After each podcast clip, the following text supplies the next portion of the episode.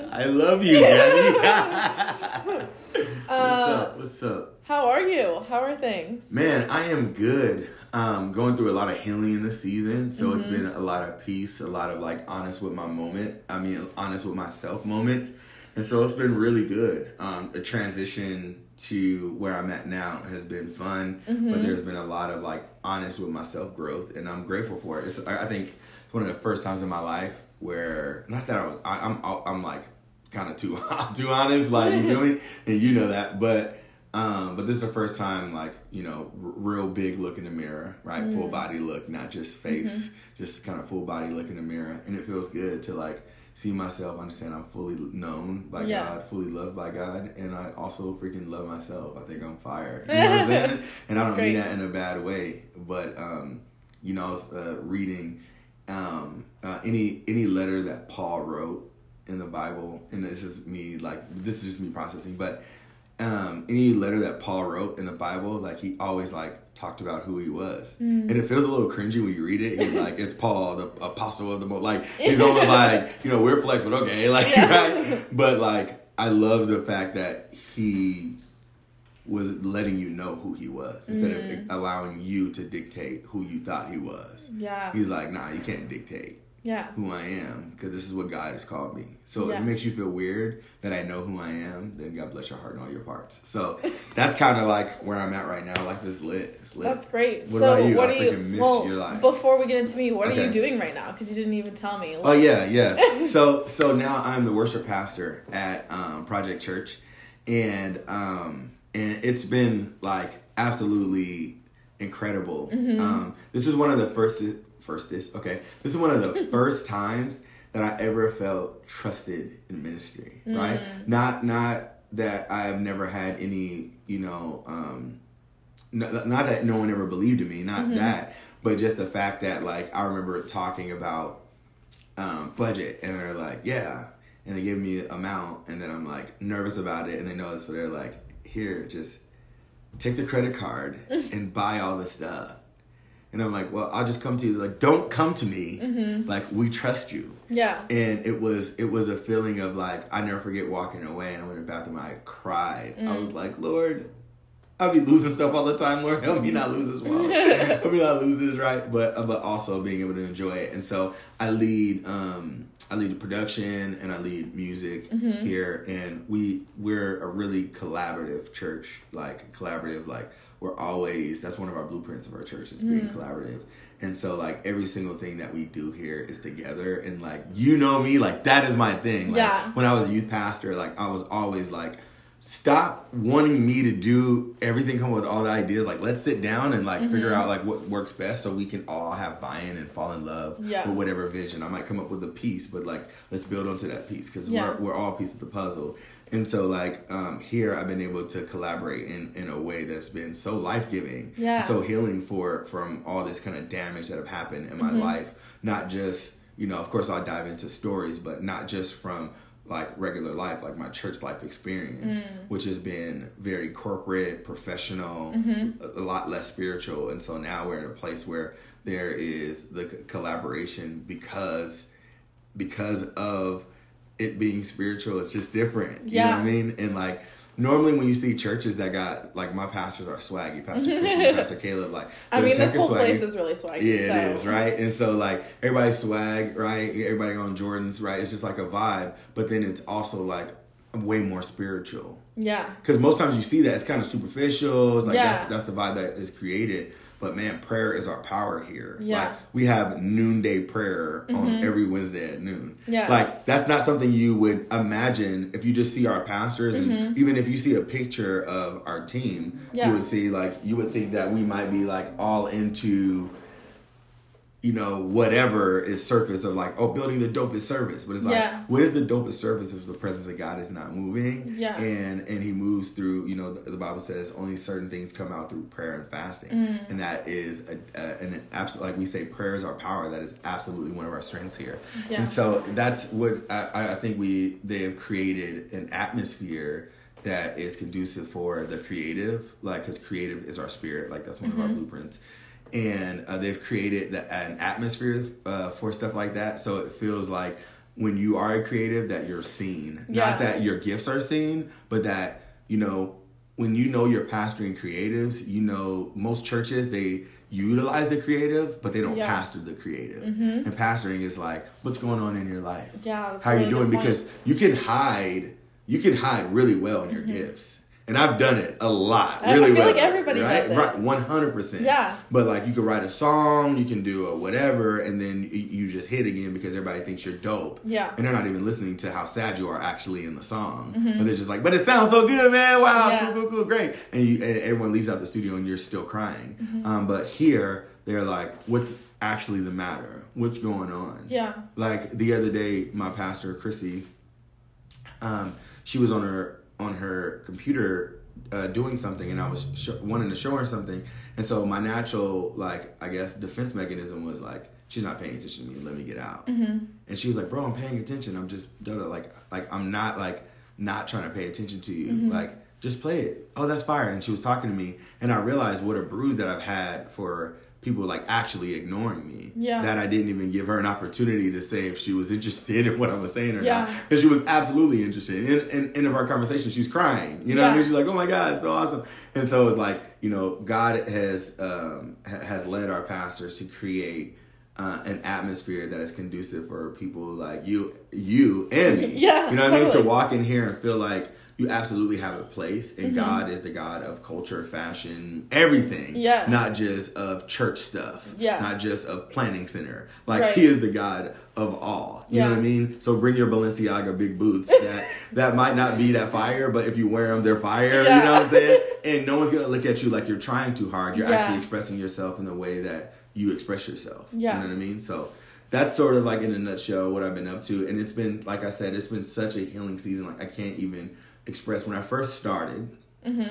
Um, I had I had a lot of trauma that I was dealing with, and it was it was a re- it was a really tough time. And I was like, God, I need to heal. Need to have some forgiveness for myself, forgiveness for others. Right? I just need to be able to heal. And I never forget. I might cry, but I never forget.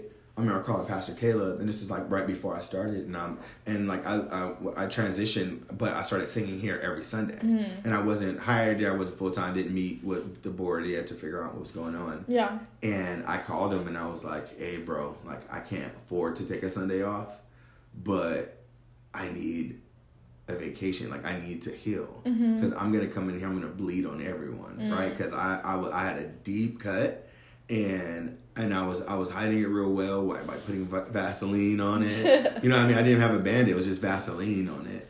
And um, but I'm like, if I get here, I'm gonna I'm gonna I'm, I'm gonna leak on everybody, for lack of a better word. Leak is kind of dramatic, Yeah. but you know what I'm saying Hyp- yes. yeah, hypothetically leak Yeah. on everyone, blood everywhere, you know. Um, and I just was like, I need some time.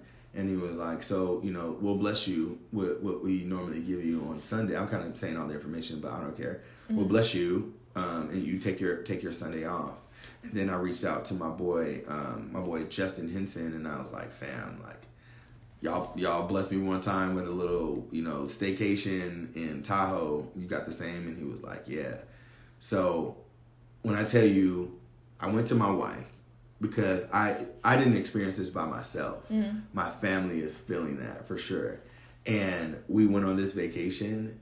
And when I tell you, I read this book called The Bait of Satan, mm-hmm. and I, I could do a whole twenty thousand hour segment on this book.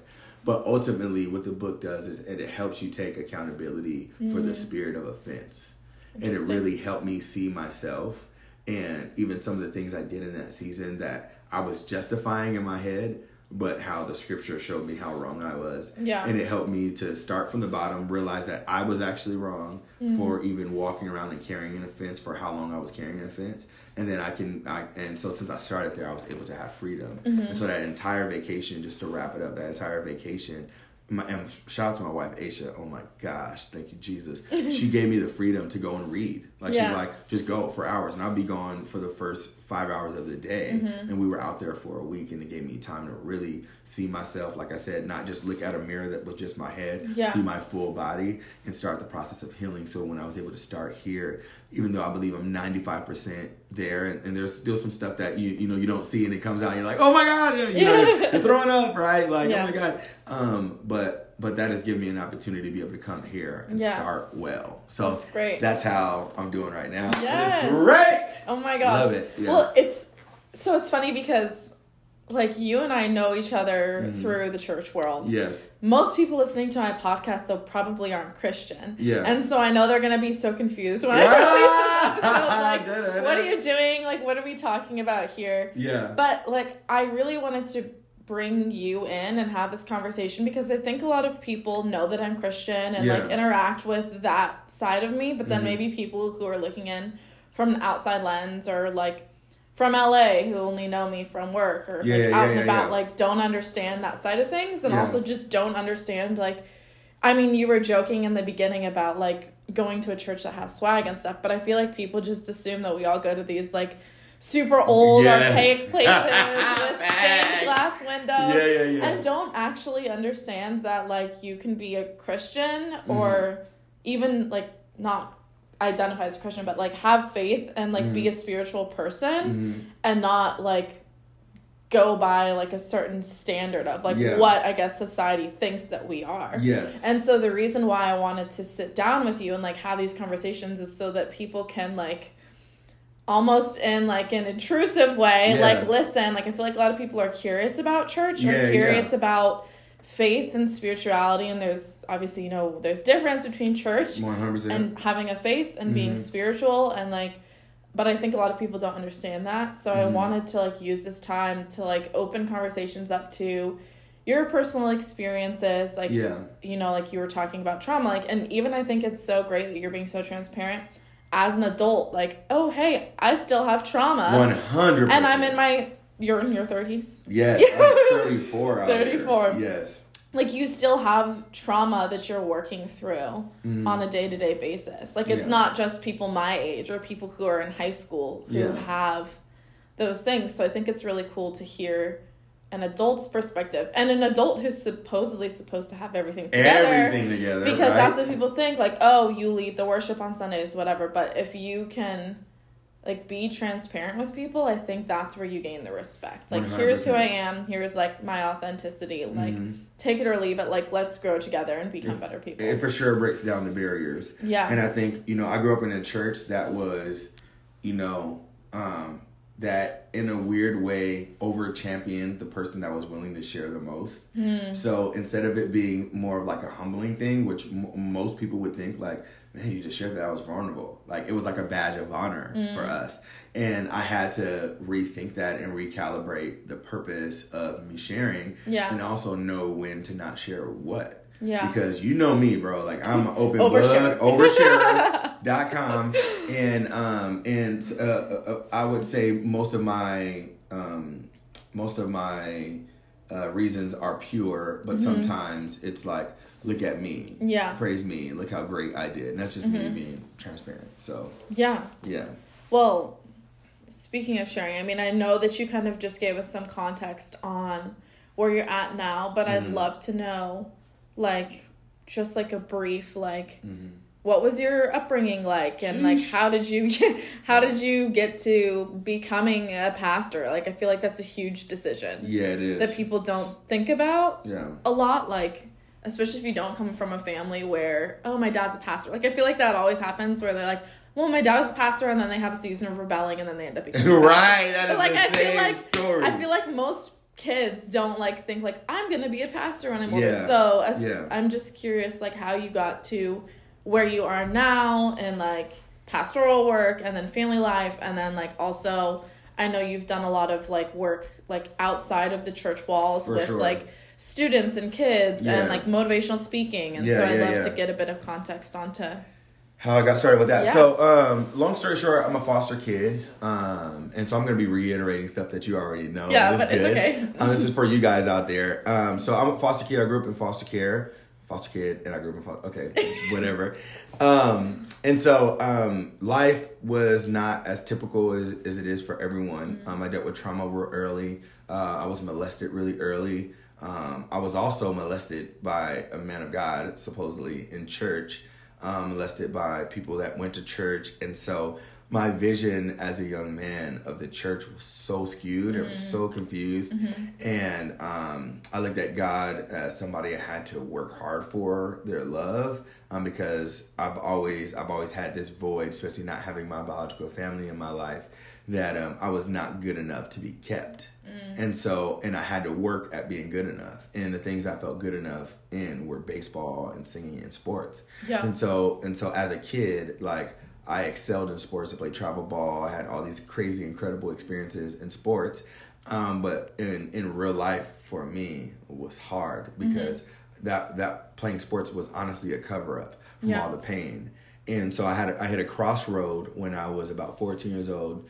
Um, my my adopted mom had died when I was 12. Yeah, she ended up adopting me and she was the greatest thing in the world greatest thing and just like she loved me so much and she had me involved in everything and she was convinced that um, i had a purpose and i had a plan for my life that i wasn't just a son of a prostitute that i had value i had mm. reason um, and that god was going to use that god she, she was like god connected me with your mom um, for that season in life so that I could rear you, so that I could raise you. Yeah. And she was an older woman, but she called me her son. Like she didn't call me her grandson mm-hmm. like she did all the other foster kids from yeah. birth. I was my she was my mom, mm-hmm. and it wasn't because I learned how to say mama. Yeah. Like she was like, "This is my son," and um, and so, um, but when she passed away, everything that she always talked about, and we were, you know, I was a drug baby times two, right? like, so my mom was a crackhead, mm-hmm. and uh, that's a harsh word, but it's the truth. She was a crackhead, yeah. and my adopted mom drug us to church, right? So so it was like double ways, right? So we we we had to go. It was no, but but we was wilding. We was not focusing on them. We wasn't listening to none of that. We like mm-hmm. in the bag. We smoke weed in the back of the church, like not inside the building, but like outside. Yeah. And uh, we did crazy stuff inside the building, but that's for another podcast. But uh, we um and so in my in my life after she passed away, like everything rocked. And that happens, you know, anytime your parent passed away. But mm-hmm. for me specifically, because she was the only person mm-hmm. that had my back. Mm-hmm. Only person, always there for me. Did not matter. Did never make me feel. But like a lot of people in my adopted family, I was the foster kid. Yeah. I would go with them and I'd be the foster kid. So when she passed away, I'm like, all of my value was wrapped up in what she said about me. Mm-hmm. Like the things that she spoke of me, like you're gonna be this, you're gonna be this, and and just always speaking well over me and like speaking into my future and, and all this stuff and just and so when I didn't have her and it felt like the people I was living with at that time was just for the money mm-hmm. and I just had no value and no reason I just was like what's the purpose? Yeah. So um, I, I decided to try to commit suicide. I mean I never forget it. It was just like it feels like yesterday. I remember calling my ex-girlfriend on my little metro and I was like hey um, I was gonna say her name, but this is a podcast. So, yeah. so I'm like, hey, yo, um, I just want to let you know I love you. Thank you for being there for me. Can I talk to your mom? She's like, what's going on? Let me talk to your mom real quick. And so um, I get her mom gets on the phone. Her, her mom was the first person I ever told that I was molested, and I was like, um, I just want to tell you I love you. And I was like trying to act like I wasn't crying, but I was crying. And it was, my call was a cry for help because I didn't want to commit suicide. Yeah. But I just did not want to feel this way anymore. I didn't yeah. want to feel like I wasn't valuable. Uh, or I wasn't valuable, excuse me.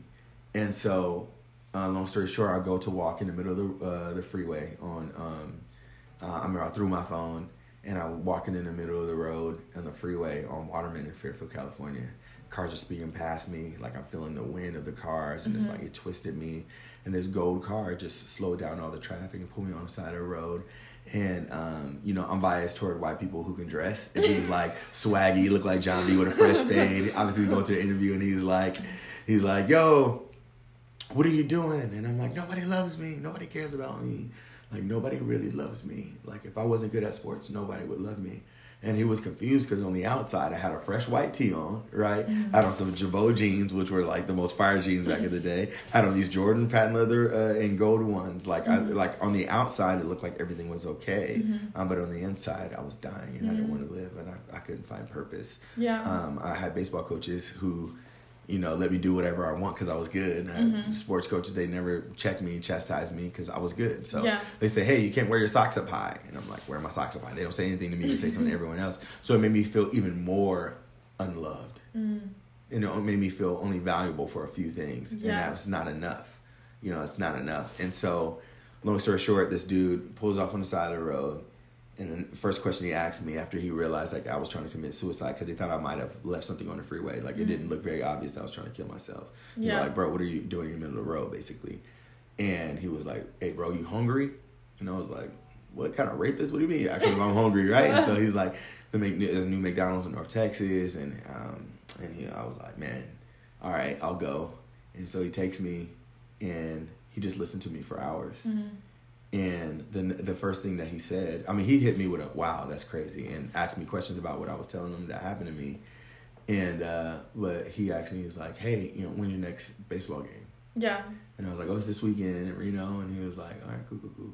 He was like, you know, give me a. I gave him, I gave him my, uh, yeah, I gave him my um, schedule, and him and his wife came to my game in Reno, and it changed. It, it like it changed my life. Yeah. And so it changed. He started to, like, he wasn't being preachy with me, and he was being like basically kind of how I was and how I am as Yeah. a pastor, mm-hmm. not like over preachy. And I don't mind being preachy, but I would rather have real conversations and then back that up by scripture rather than like read you a million scriptures and then try to give you a piece of my story. get through Not not not at all to a lot of people. Some Yeah. people just want the word and it's cool.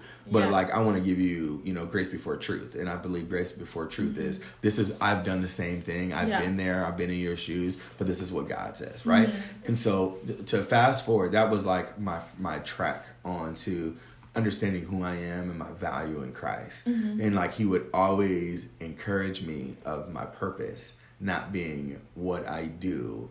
My purpose is who I am. Mm. And I found value and purpose on the things that I that I was doing, but not in actually just in. And so he would always call out things I was good at. And he was like, Man, you're so good at communicating with people, man. Like Mm-hmm. you light up a whole room. And like that's who I am. Yeah. Like that's not playing baseball. Like No. Mm-hmm. that's a learned activity. Some natural ability, but mostly learned activity. And so he would always like highlight those areas. He's like, man, the ability, like you can walk in and tell a story, and uh, the adults will stop to hear your story. Yeah. Not because you're laughing loud, because you're captivating the spirit of God that's on you. And so he would always encourage me in that. And and uh, and to uh, and to keep things going, because you brought up family. So me and my wife, we have been married now for. 12 years. That's crazy, right? That's so Uh, we were married for 12 years. We got four kids. Um, we got JoJo, he's one. We got, I haven't seen him since I he know, was bro. like he is so cute. You, tiny. you don't even understand. I can't wait to show you pictures. But you probably see him because Asia posts them all yeah, the all the time. But Yeah. Um, so um, God gave me a dream of what my family would be, Mm. and and it felt unreal because I didn't know who the girl was in my dream, Mm-hmm. and because sports and things did, they, it didn't work out like I thought it would work out, things Yeah. like that, and so long story short, um, God showed me a dream on me being a pastor. And this is before I was a pastor. I was sang at churches and stuff like that before, um, but I was mainly like singing R and B background and stuff. and so I was out here. You feel me? So uh, Always. yeah. And so, uh, long story short, God showed me this dream um, of my family. Mm-hmm. And so one day I got kicked off a tour singing background for an artist that I won't name because I'm embarrassed. Not of the artist, but I'm embarrassed I got kicked off the tour. Anyway, so um, God showed me this dream and it restored purpose again. I was reminded on what my mentor had said to me and what he spoke over me. Um, he spoke like, oh, you're going to be a pastor. And the first time I ever heard that. And people in church, um, I ended up giving my life to the Lord fully when I turned 14, 50, like a little bit right after um, I tried to commit suicide. And so um, God had gave me a dream of what my family was. And I had a big family and it was fire, but I didn't know who this girl was. Yeah. And I wasn't like looking for the girl. Like, you know I? Like, That's kind of weird. Just like, you know, all we had was MySpace back in the day. Like, how much are you, how are you going to find the girl? Light skinned girl you know what I'm saying? With thick hair. Like, what do you mean? That goes to church. Like, how do you find her? And Yeah. so, you know, they didn't have Bumble and Tinder and all the things that they have now, right? Uh, blackpeoplemeet.com. so, so long story short, um, I, I went to an event my brother was playing bass at, and uh, she was singing in the group that she was he was playing for, and I was like, she, she was fine. She got them big old lips, but uh, I was on her right away.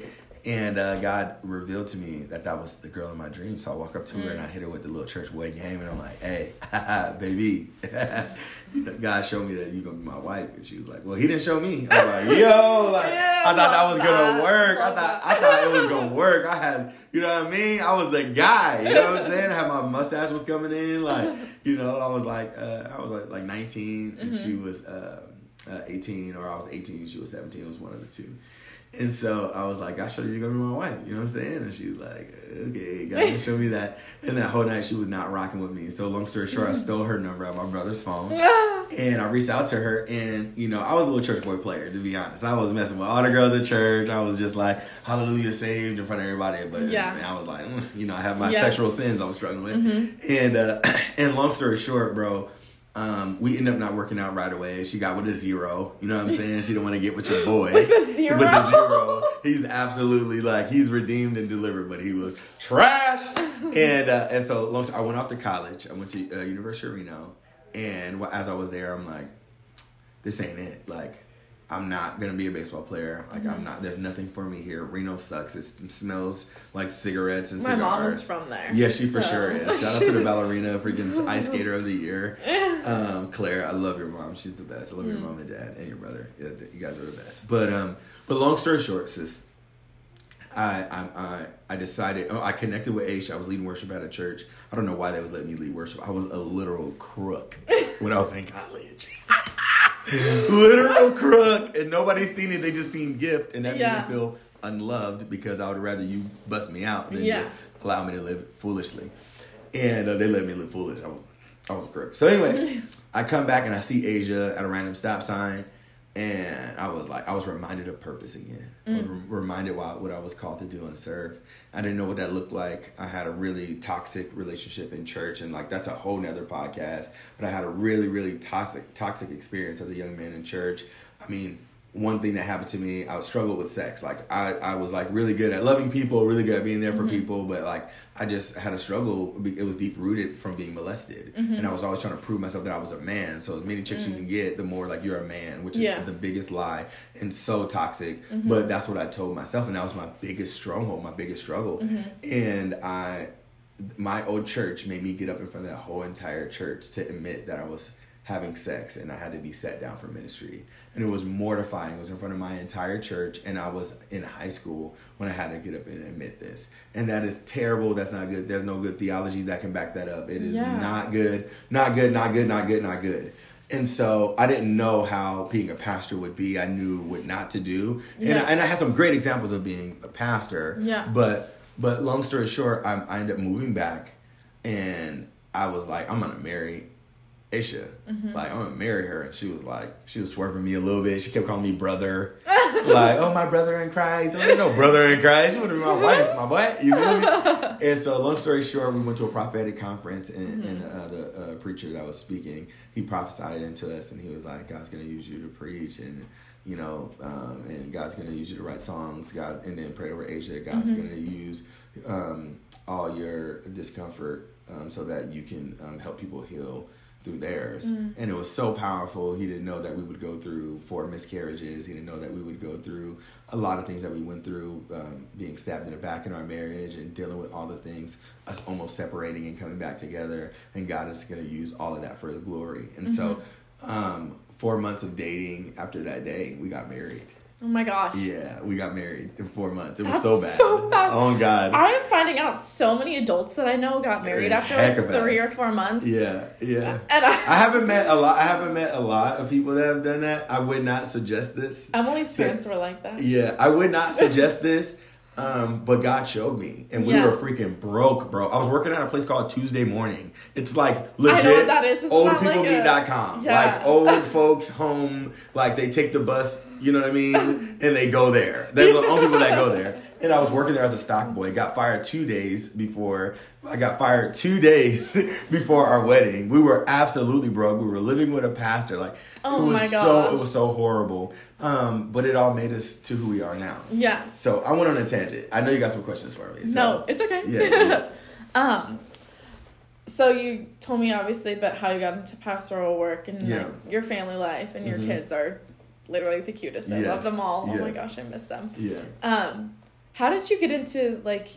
You've done a lot of speaking events. Yes. And I mean, in an indirect way, that's kind of how I met you was Yeah. like through that connection, which I won't get into all Yeah, of that because yeah. it's just not relevant. Yeah. But um, yeah, like talk about how you've used your past and your story to like help I guess kids or people my age or Yeah. adults like heal their own traumas. Yeah. Well, my mom, my adopted mom, she would always say, "You're one decision from changing your life and changing the life of others. Right, one decision away." And and I didn't realize like how much that alone would motivate me to share my story. Now, mm. like I said earlier. You know, I would share a lot, and there's some braggadocious moments where we all do, right? I'm like, I play baseball, I hit this many home runs, la la la la la. Yeah. Like I'm so cool, check me out, right? Yeah. Follow me on Instagram, right? um, but um, but what God redeemed my story for His glory, and I was like, man, as much as I can, I want to help anybody that has come from any background to know that they're not alone in their pain, especially with mental health, and because you know I grew up in a church that was big on pray it away. And just like I'm like, what do you mean pray it away? Like, can Yeah. we get some practicals, right? And so um, I, I wanted to be able to use my platform, and I do that with my own music, but I wanted to be able to use my platform to be able to spread awareness that people, you're not alone. Yeah. And so I would get, I get super crazy vulnerable with my story. So I start working and doing this program called Point Break, and um, and I did other programs before that, like speaking and whatever. But I did Point Break specifically, and it was so fire. Like being able to go to schools all over, and like it'd be funny. We'll go to schools in like Folsom and El Dorado Hills, and you think that a story like mine won't connect, and everyone's crying. Yeah. You know what I mean? Um, but we wanted to give. Uh, I always want to create a safe space for people to be like, I, I can come to you, right? Yeah. Because sometimes you think your mess is too much. You know what I mean? And then you hear mine. And I'm not even sharing half. You know I'm not. And I will, but we don't have enough time um, to share all of the drama and all the things that I went through. And and because I'm open to share, people are open to come to me. Like I had a meeting today and somebody was heck of honest with me. And I was in there like, thank the Lord, right? I Mm-hmm. Created a space because once you are able to start at the bottom, then you can heal from the roots. Mm. Yeah. But every time, like God showed me this this vision of who I was, even coming out of this last uh, last season of healing. That like I'm like a long long vase, right? Yeah. And there's like this cover that covers the bottom of the vase, but all of us seen was the top of the vase. And so all I thought is if I pour out, then put more in, then I'll be good. And every time I would pour more water into the vase, it'll still be dirty water. Mm-hmm. And it'll, it'll start getting dirty after a while. And then when you uncover the bottom, you realize there's rocks, there's mud, there's all these things mm-hmm. that are filling up the vase more than any other water could. And so, and a lot of people would say, well, why don't you just take the stuff out the vase? Sometimes you got to shatter the vase and start over. And that's why I think being most honest with yourself, with all those ugly and nasty places, with everything that you dealt with, whether molestation, whether it's rape, whether it's abuse mentally or physically, whatever it mm-hmm. is that you've been through. And I've always wanted to create a space where people can come to me. I mean, I've had people walk up to me after I share my story and say, hey, my dad is raping me. Mm. Hey, my uncle molested me. Mm. And be able to get that guy in jail and be able to uh, rectify a situation, but start the actual healing process. Yeah. And so that's been one of my most favorite gifts about myself. Yeah. That I have the ability for people to trust me, that they know that they can share it with me. Because I don't care about sharing it all. I'll share it all. My wife didn't have me like, hey, don't say that part though. Don't say that part. right? That's too much. Um, but but it was giving me an opportunity to share with people in all different acts of life, not in church. You know what I mean? And, Yeah. and of course, like my, my my purpose is to lead all people to find freedom in Jesus, right? Like that is my purpose. Um, and so most times I'm like, all right, cool, man, you're doing well. Well, hey, I want to introduce you to the person that changed my life. You know, it's like a restaurant. Like, bro, if you go to a fire restaurant, you want everybody to know about it. There's no way you're not just keeping it to yourself Yeah. unless you're lame. You know what I mean? But like, you go, I know you. Like, you go out to eat, you're like, oh my god, it's called Chando's. It's da da da da. Do a whole thing, and that's how I feel about God. Is because He mm-hmm. changed my life. Like, who I am right now does not add up to what I've been through Yeah. like the abused kid. I mean, they would they would put take us in the garage, uh, wet rags, and beat us. Me and my my brothers, my my, my foster brothers, mm-hmm. would beat us. Not my adopted mom; she didn't do mm-hmm. none of that. But her, some of her kids would beat us. My uncle locked me in a dog cage, and was like, "You're gonna be an animal." They would tell me that my mom was a prostitute and wait for her, wait for your real family to pick you up after school. They tried so hard to break me. And so I refuse in Jesus' name to allow that to allow that same spirit to haunt people. Yeah. That's what people people feel like they can't say anything. Yeah. People say like everyone's gonna blame me, and people did. I remember my aunt told me when I came out about my godfather molesting Mm-hmm. me.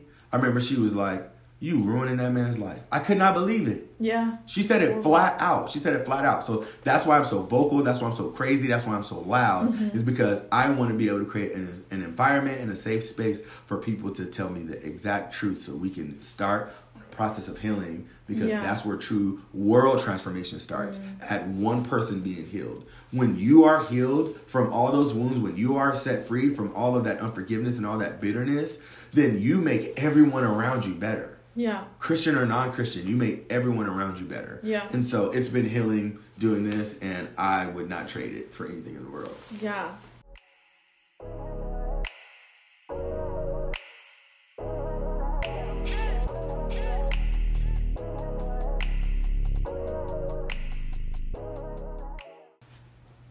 It's a lot. Yeah, it's a lot. Like I, I know these stories, but Yeah. then still like knowing you as a person and knowing how strong you are, just to think of the things that you've been through, it like it hurts me a lot Yeah. to see like as a friend you Yeah. know but it's also like awesome to see like the way that you've turned it around Yeah. to make other people's lives better Yeah. which has been great so something actually because you you brought this up because you were like well i'll go to folsom and El Dorado Hills and i'll share this stuff but Yeah. then like obviously there are kids who go through stuff like that Yeah. but like what about the ones who might be like well i don't have a story like that like i still feel anxious and depressed Uh huh.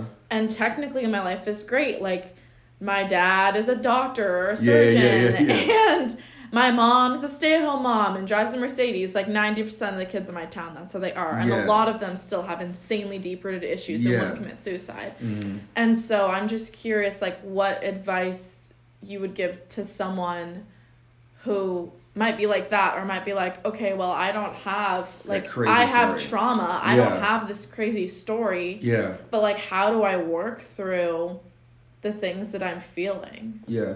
I think the first step, even even in in what I've realized is that even when I share my story of all the sadness, people are still willing to come to me Mm-hmm. about their stuff, even when it's not as deep and detailed. Yeah. Which I'm grateful for because I don't try to share my story to have like the greatest testimony of all times. Mm-hmm. Like there are people that went through far worse, and you like you get my mom, my my biological mom, to tell your story. She'll make me sound like freaking Chuck E. Cheese, mm-hmm. okay? like her story is crazy and what she's been through. And so but but I like to create space in my story to to give clarity that I, because of my story does not make my situation worse than yours. Mm. Because everybody's situation is is so different. Yeah. And mental health is a real thing. Yeah. And so so to get to the practicals, I think step 1 is identify and validate that's the way that you feel. Mm-hmm. So I think sometimes we start story like measuring and we're like, see, I just need to get over it. And Yeah. then you and then you end up you're not getting over it, you're burying it. Yeah. And then it comes out in the worst of moments. You mm-hmm. know what I mean? It comes out in insecurity. You know what I'm saying? When or you can miss out an opportunity in, in a relationship that could be absolutely great for you, but you keep on hiding that Yeah. little area of sadness or whatever it is or anxiousness, and you don't deal with it. So first, is coming to grips with it. Second, get therapy yeah like therapy saved like my wife has shirts that said this but therapy it did. Uh, therapy actually really saved my life. Like after my mom died i was in therapy for like four years. And i didn't try at first. I was like whatever uh, what'd you do this week? Baseball practice. You know what i'm saying? Like i didn't want to talk and, and when i started talking it started to, it started to help me. The i think the best thing that therapy did for me is help me to um, put things in the right perspective. Mm. Like I'm gonna put this over here. I can't I can't put them all together. So I put them all together. The weight of the world is on my shoulders. So I'm gonna put like bills on this side. I'm gonna put my relationship with my wife on this side. I'm gonna put my relationship with my kids on this side. Mm. I can't put them all together because then I'm never gonna feel like I'm gonna measure up enough because there's not enough hours in a day Yeah. to be perfect at all of those things all at one time. Yeah. And so and that's helped me as a as a young man realize that it wasn't my fault that my mom died because I mm-hmm. blamed myself. And I blame myself so I was like, it's all me. I was I was hecka bad. I was getting suspended all the time. I was getting kicked out of school. I, I was hecka bad selling weed, selling drugs. Like I was freaking bad, robbing people. Like that's what kind of kid I was. and um, and a lot of people would say I get it because of that, but I was you know I was a bad kid, and so when I got into therapy though, bro, I mean it pulled those things out of me, and I didn't realize like the resentment and the like the hatred I had mm-hmm. toward men in my life. Like I hated the men in my life mm-hmm. because of what happened to me, and I could not trust men at all. Mm-hmm. And I always needed a woman. I needed an auntie. I needed a sister. I needed a woman's validation because mm-hmm. I was literally looking for my mom Cheryl. I was looking for my biological mom. I was looking for her in every woman. Mm-hmm. And I'm like, I need that because all I ever had that, but the dudes beat the world out of me. Yeah. And so being able to get someone to help me, uh, get someone to help you, or whoever you are that is listening, to figure out what you're feeling, even if you can't identify it. Yeah. But I think first, maybe try to start with the deep root work of like, this is how I feel. Mm-hmm. And I'm not going to surrender to my feelings, but this is how I actually feel. Mm-hmm. And be willing to get with uh, maybe a, a, friend that you can trust. Yeah. But if not, I would go to your parents and or to whoever. If you're an adult, I would literally go get therapy. Mm-hmm. Like me and my wife are in marriage counseling right now, and not because our marriage is in shambles and falling apart. Should be because, in counseling when it's right, good. on God, right, right. And um, and also my wife, I'm not currently in therapy um, but I'm all, I'm always in therapy. I'll call Pastor Chris. um, but my wife is actually currently in therapy, and it mm-hmm. doesn't mean that you're not good or not good enough. You're not measuring up to it. It just means that hey, I need some help, and there's nothing wrong with needing some help. And yeah. so um, that's not. I'm not a, um, a counselor or a therapist in any way, but I would encourage you to truly go and see someone if you're feeling that.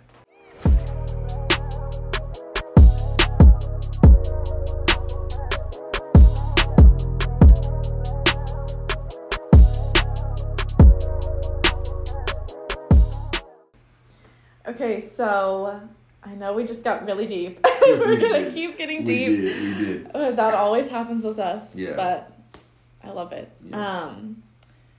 So, I think something that's interesting is that you've shared I guess things that are like your story, but and then also like given some advice just now for like mental health and like recovery process of trauma.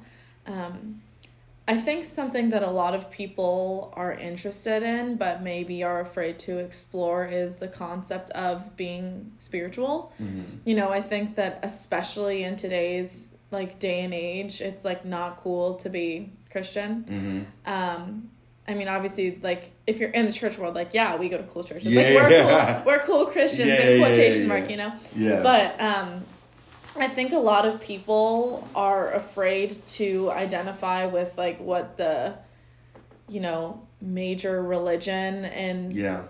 America is, and I mean that's a whole episode I want to do. American Christianity versus like so the rest of the world. Yeah. Um, but I'm just curious, kind of like you're a pastor you obviously talk to people within the church but then also you talk to a lot of people who aren't yes. in the church. And so um i guess my question would be like from your perspective what does it mean to be a spiritual person? And like how do people start expo- exploring spirituality and like the questions that mm-hmm. you know you've heard people ask you when they're starting to like uncover like okay like I see like my example whenever I'm talking to my friends who aren't who don't have any type of faith or like don't believe in a god. I'm like when I look at the world and I'm standing in front of the ocean or I'm on a hike in the mountains or we're learning about space. I'm like, how is a creator not real? Like yeah, to yeah, me, yeah, those are the things that blow my mind. And like mm. how intricate people are. Yeah. And like the experiences that they have and the way that we see the world is like just blows my mind. Yeah, yeah, yeah. In a way where I'm like, how is there not a creator? Yeah. And I feel like a lot of times people make, a lot of times Christians mm-hmm. make God so like fit into like this human box which yeah, that's yeah, yeah. Is, that's what jesus did yeah but jesus was still god yeah and so for people who are just like kind of confused or like okay i'm starting to understand like this world is amazing and people are amazing like how would you I don't know, like relate to someone Yeah. who is on a spiritual path and would eventually love to explore Christianity. Yeah. Um, there's a scripture, and I don't mean to like get super Jesus out, but it makes context for all of it. It says, Yeah. uh, "Study the word to show yourself approved." Right, and so what that means in the context of what you're saying is do the research. Mm-hmm. You know what I mean? Like do the research, and I don't mean that in like read every scripture in the Bible, Mm-hmm. right? Um, but I do mean it in in in some of in some of that aspect. Yeah. I think the the most important thing for you to do is actually to know what you're talking about or know what you're saying you're against. I Yeah. think sometimes people just like my friend said it, so I'll say it, but you actually don't know what you actually believe. Yeah. And I had to go through that even in being a pastor, like, what do I, you know what I mean? Like, I grew up like this denomination, da da da da. And I think the biggest thing uh, for you to do is actually to study. Like, it, it's super simple, but I think that if you if, if you study, and, and you're seeing a lot of people that were agnostic, like Joe Rogan and all these mm-hmm. people, like, start to come to realization of Jesus, right? Mm-hmm. A realization of God and, and like believing in God. And it's weird because these people were like agnostic and all this kind of stuff, but they started to do their studies, they started mm-hmm. to pay attention and they're like, how is this not true? You know what I mean? Like, how is this not true? And so maybe, um, you know, I wish I had a cool hocus pocus um, thing that I can say for everyone to, to like, hey, this is what would help you become more spiritual. Um, but I think that studying and also like being careful what you involve yourself in, right? Because if you are saying you're spiritual, that means you believe in the spirit realm, and you can open to open yourself up to things that are so unhealthy. Yeah. And um and so I would be. I, I mean that's as that's as much as I'll say on that, but. Um, because then we're going to rabbit trail and all those things. Um, but I think I think the biggest thing is is for you to do your own study and don't study off of what people said. Study off what you read or what you research, not off of just what people said. And even be careful of research, right? Because you get you get people that are so far on this side that they don't even give an opportunity to to have understanding about anything else. And I think the last thing I want to do is create a space where like it'd have been dope if I would have had something hecka creative to say, but then that's gonna make me biased strictly for the church. Yeah. But I want I, I want you who are out there that are listening to say, I know and I believe without a shadow of a doubt that God is real. And I would love for you to try God. I would love for you to read the word. I would love for you to experience the joy that I've felt in my like I mean you've heard my story, right? Yeah. Um, I literally have one of the saddest stories, but I'm one of the, one of the hap- most happiest people you'll ever meet is because my life has been redeemed. You know Yeah. what I'm saying by God, and I know church. Like I mean, I have dealt with the woo woo woo the worst part of the church. You know what I mean? Like I've dealt with the worst part of the church, um, and um, and I'm grateful to be on the other side of that. But but my experience doesn't make me who I am. Mm. God made me who I am. Yeah. And so when you when you read the when you read the Bible, because I know you know there's a lot of like struggles, and we are not gonna go into this, but like sexuality and all these kind of mm-hmm. things that really push people so far away. Um, mm-hmm. But I just pray that anyone that is listening, you study for yourself. Mm-hmm. Don't let your friends tell you the scriptures because they can be taking it out of context. You know, you read one scripture. You know, you're just reading the one. It, it doesn't add context to Yeah. everything that you're saying. And so that's kind of, I want to kind of, I'm not trying to go around the point. I just pray that those that are listening would read and figure it out for yourself instead of Yeah. allowing people to just tell you what it is. Yeah. I think I've had, I mean, I moved to LA. Uh-huh. LOL. but I mean, even just moving, I guess I'll start back in like El Dorado Hills. Like, Mm-hmm. I grew up in a very conservative, like, mostly everyone in the town is Christian, and like, everyone kind of has like a very similar thought process. Yeah. It feels like Yeah. growing up, you know, and like I grew up in a Christian household. So like for me, that's what I know. Mm-hmm. And like because that's how I grew up, that's how everyone grew up around me. Mm-hmm. And then I moved to San Jose and it was the complete opposite. And I met yeah. like liberal Christians for the first time. Yeah, yeah, yeah. And I remember being and I'm liberal myself. Yeah, yeah. Um, if you couldn't tell. But Right. like, I remember being agnostic. I remember being like shook when I like met like liberal Christian who had sound theology. Yeah. Because growing up in like a conservative area, it felt like this is the right thing. Anyone else who is doing something different is practicing it wrong. Yeah, yeah, Which yeah, I feel yeah. like is actually like a huge fault of denominational churches because Mm-hmm. Yeah. I feel like everyone points fingers and they're trying to say like, oh well God said this and Jesus Mm-hmm. said this and the Bible said this and it's like, okay, the the whole point of Jesus dying for our sins is like that is who we believe in. That is Yeah. what we believe in. That's what saved us. Like anything that you do or say Mm-hmm. isn't gonna like make it better for you or make it worse. For Yes, you. come the on, that's only thing that you have to do is like accept Jesus into your life. Yes. And so it was very like I feel like I had a total perspective shift when I moved to San Jose because then I was surrounded by majority of Christians who were liberal Yeah. and had different stances on like LGBTQ, Yeah. like the community and how they interact with the church and how Mhm. those people are Christians and their Mhm. life is just as valuable and they're still just as valuable to Yeah. speak into other people as Yeah, I am because everyone has something in their life or like even just like El Dorado Hills is like mostly white Yeah, yeah, yeah. and like to see perspectives and like how different cultures affect the way that you you know practice your faith was super yeah. interesting yeah, to yeah, me Yeah, yeah, yeah. and then like being in poorer communities and like just like so many different things that i feel like have totally influenced and gave me like a full perspective shift on like we're allowed to have different opinions and all still believe in the same god and like still yes. love the same jesus Yes. and like the thing that it comes down to is like respect and love for each other and like having accountability like having conversations with people where you can be like either like within the same faith as you or in a different faith and be like like what do you believe like Yeah. what's your perspective why do you believe what you believe Mm-hmm. and then here's like my faith and here's what i believe and like for me that's confirmed even more why i believe what i believe Wow, so good. yeah, because like I'll, you know, I'll talk to people who it's interesting actually. My former boss um down in LA, he used to be super involved in the church world and now just like isn't involved at all and kind of believes in God but like super distantly and Mm. even just hearing perspectives of people like that who are like I'm not gonna get into it super deep, but like Yeah. their stories and like their perspective on things and like their views or like, you know, distortions or stories that they've had. Like I feel like a lot of people take trauma like you've had Mhm.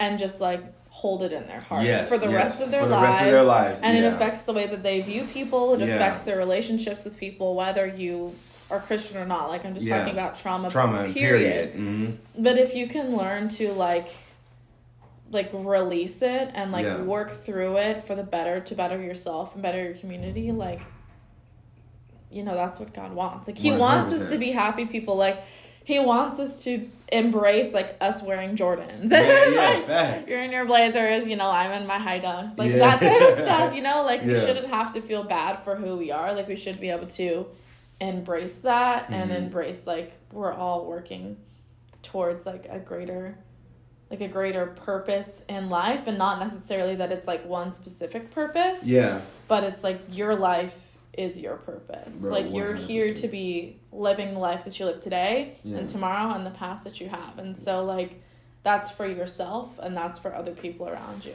Yeah. so That's so good. Come on, freaking Gabster. you are so good. yeah but okay we're gonna wrap it up Yeah.